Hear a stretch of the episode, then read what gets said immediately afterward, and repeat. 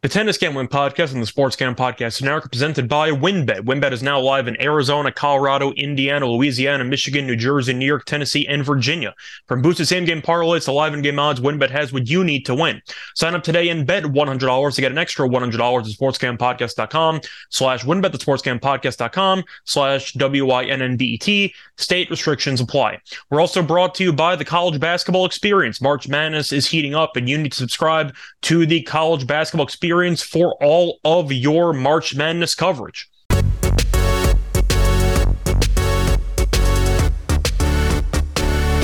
And welcome, everybody, to the Tennis Gambling Podcast here the Sports Gambling Podcast Network. It is currently early Sunday morning, March 5th, and I'm your host, as always, Scott Reichel, once again going solo for this pod. And for this episode, should be a bit of a brief one because we only have one ATP event to actually go through after having several tournaments overlapping each other and having several matches to break down each episode.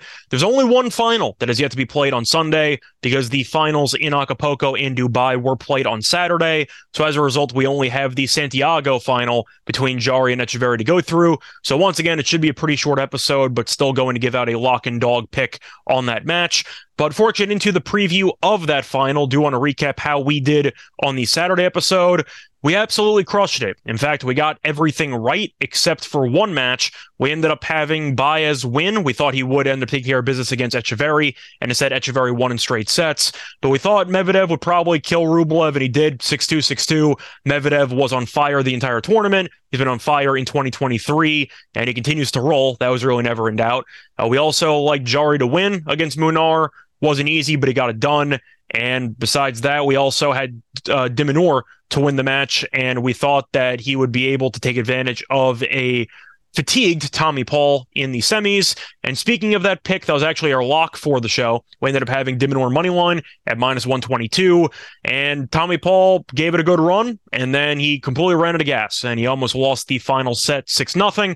Won a game there for some pride, and then ended up losing the final game after that. So ended up coming back from a set down, but de Minaur ended up getting the job done for us. And for the dog, ended up having the over two and a half sets in the Munar and Jarry match. That looked really bad as Munar won the first set 6 1.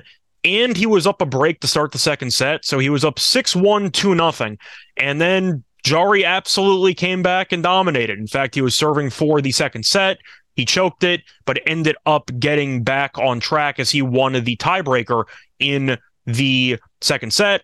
And then Munar was kind of out of gas, but Jarry ended up just really taking over, and Jarry seemed to find his footing completely, hit a very solid uh, groove, played some red line tennis, and ended up winning the final set 6 1. So ended up sweeping the board uh, with two pretty Nice prices. Minus 122 for de Minaur was a bargain. I believe it closed at minus 145, minus 150. I thought it would move up a lot because people would be fading Tommy Paul following the cramping issues in the semis.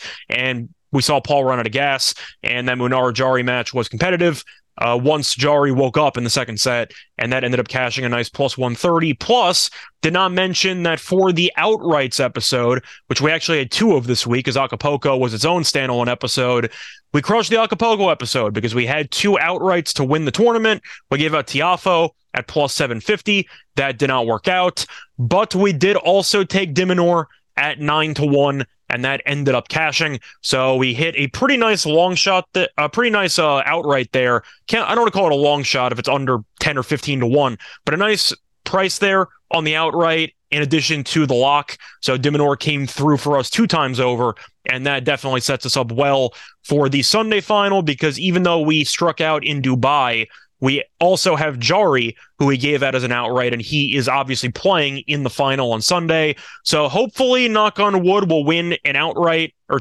we'll win two outrights in back to back weeks as we went two for three last week as well.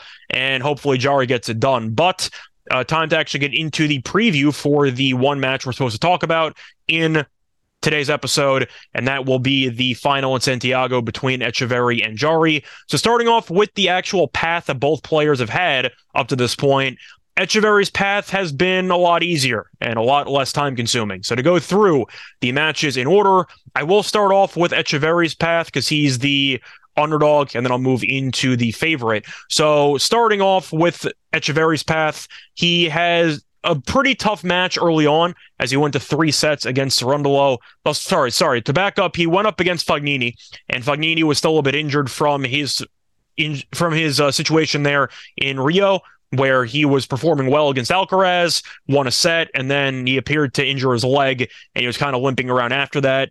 Still made a good match out of it, but he was clearly still feeling some effects of that leg injury, and Etcheverry ended up winning the first set 6-1. Then Fognini battled in the second set, actually had a set point or two, but Etcheverry held on in a tie break, so Etcheverry won the first round in straight sets. Then the second round was a battle as he went up against Cerundolo, and he ended up winning that one in three sets. And since that point, Etcheverry has dominated, beat Lajovic 6 1 6 2, ended up beating Baez 7 5 6 3. So Etcheverry has dropped one set in the entire tournament, which has been a very impressive run for him. Jarry, on the other hand, who has the home crowd advantage, has really had to battle basically every step of the way. Ended up beating Varillas in the first round 7 6 6 4, then ended up beating Schwartzman in three sets with a third set tiebreak in there. Then beat Hanfmann. Uh, ended up he ended up losing the first set and came back to win the final two. And the same thing happened against Munar. Lost the first set. and he was down a break in the second set and came back to win that one in three sets. So Jarry has gone the distance in three straight matches. He's been on the court for a while. And I do think that should give an advantage to Etcheverry, at least in the early stages of this match, just because of how well he's performed in the first set. While Jarry's really had a tough go of it early on. Varillas was a tiebreak. Schwartzman, he won the first set 6 4, but he was down a break in the first set before breaking Schwartzman twice to win that set. And then he ended up losing the first set to Hanfmann and Munar. So Jarry has gotten off the slow starts in this event and then he's kind of picked it up on uh, in the second set onward. So keep an eye on that to see if it definitely continues because Etcheverry in this event, on the other hand, has won the first set in every round. So just keep that in mind. I saw Etcheverry to win the first set at plus 115 or so. Thought of maybe an interesting thought uh, bet there, and maybe if you do like Jarry, you can wait on the minus 150 or so and find a better line in play. So just keep that in mind. But looking at the head to head between these two players, Etcheverry has owned him. And to go through the meetings, they played three times, all on clay. They played in 2021. Etcheverry won in Brazil, 6 4, 6 1. They played twice in 2022. They played him in Cordoba, in Argentina, and Etcheverry won that one in three sets, despite losing the first set, uh, 2 6, 6 3, 6 4. And they faced off in Mexico City in the semis of a challenger event and you saw Etcheverry win once again, coming back from a set down as he ended up winning 3 6, 7 5, 7 6. So Etcheverry is 3 0 in the head to head, and he is getting plus money, which I think is appealing. Now, I understand Jarry has become a better player than he was last year. I think we can all agree on that. But I do have to point out that Etcheverry has dominated the head to head. So just keep that in mind for this match. Now, look at the actual spread and the money line in total, I mentioned the money line already. Jarry's minus 150 or so. Etcheverry's around plus 130 for the first set. Etcheverry's plus 115, and Jarry is minus 135. For the actual game spread, pretty close. Jarry's minus one and a half at minus 115. Etcheverry is plus one and a half games at minus 105. And the over under is around 22 and a half, heavily juiced. So around minus 135 to the over, or you could get uh 20 three and a half at potential even money or so. I see 24 at plus 110. I see a lot of interesting options here. I also see some player uh team I see some team totals for total games for each player. I see Etcheverry at 12 and a half, over 12 and a half personal games is minus 110, unders minus 120, and Jarry is over or under 13 flat plus 105 on the over and minus 135 to the under. So I mentioned with the head to head, it is pretty tough to go against Etcheverry here, especially with the fact that he has been on the court for less time. I am concerned about Jarry's constant need to dig out of big holes, and it's worked out for him.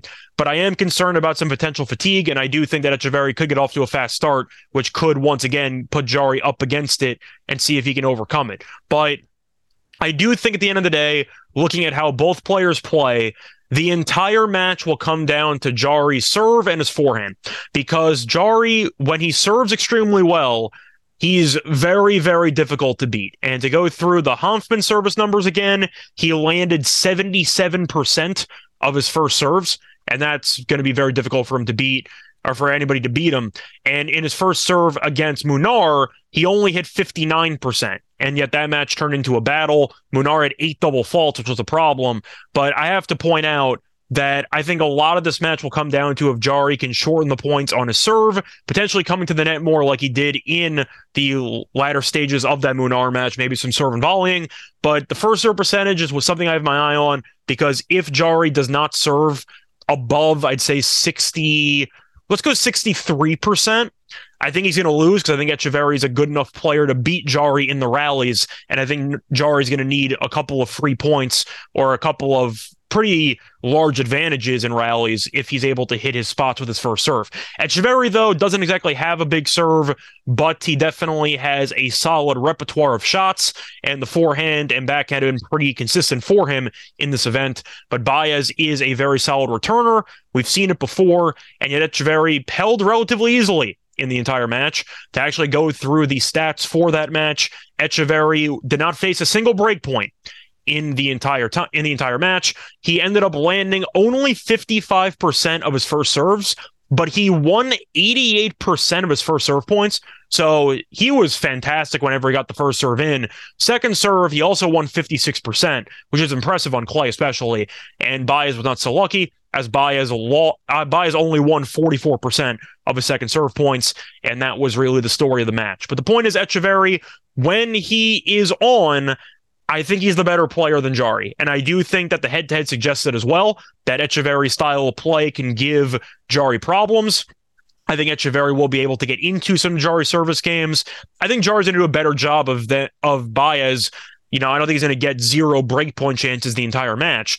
But I got to point out though that if Etcheverry can defend the first serve well, or if his percentage goes up as well, I think he will be able to outlast Jarry in what should be a pretty long match. Now, will the crowd play a factor? Of course it will, because it's going to be relatively nighttime, and the crowd's been very, very, we'll say, rambunctious throughout this event, and they've been pretty rowdy. And I think that's definitely going to help out Jarry since they're always going to be cheering for the home country guy.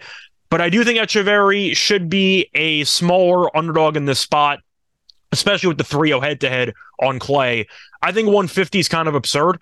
I think that Etcheverry should be uh, closer to, in my opinion, plus 105, plus 110 as opposed to plus 130. I think Jarry should be around minus 125 or minus 130. I just think that this match is very close. And I do think that even though Jarry has improved, Etcheverry has looked phenomenal in this event. He's looked right at home. And I do think that bodes well for him in this match. So to look at the actual picks for this match. I will go with Etcheverry money one. I just think the value's there. Jarry could win, but I think if he's going to win, it will be three sets. And at that point, he could probably hedge midway through. But Etcheverry has looked like the most consistent player in this event. And with Jarry's unforced error concerns and sometimes questionable shot selection, I am concerned that if he falls behind, he will fall behind to a point where he will be unable to come back. Not everybody can constantly come back from a set down. It takes a lot out of you physically. And I do think that Jarry could be fatigued during the latter stages of this event compared to Etcheverry, which is definitely a problem. As for the games, I like the over. I see a pretty competitive match throughout, going through the head to head matches once again. I talked about the first matchup in 2021, which was a straight set victory for Etcheverry. The last two matches went three sets. And you even had a couple of competitive sets in there. There was a 7 5 set, there was a 7 6 set, and you also had three sets in both those matches. So the point is, you were going over in games anyway.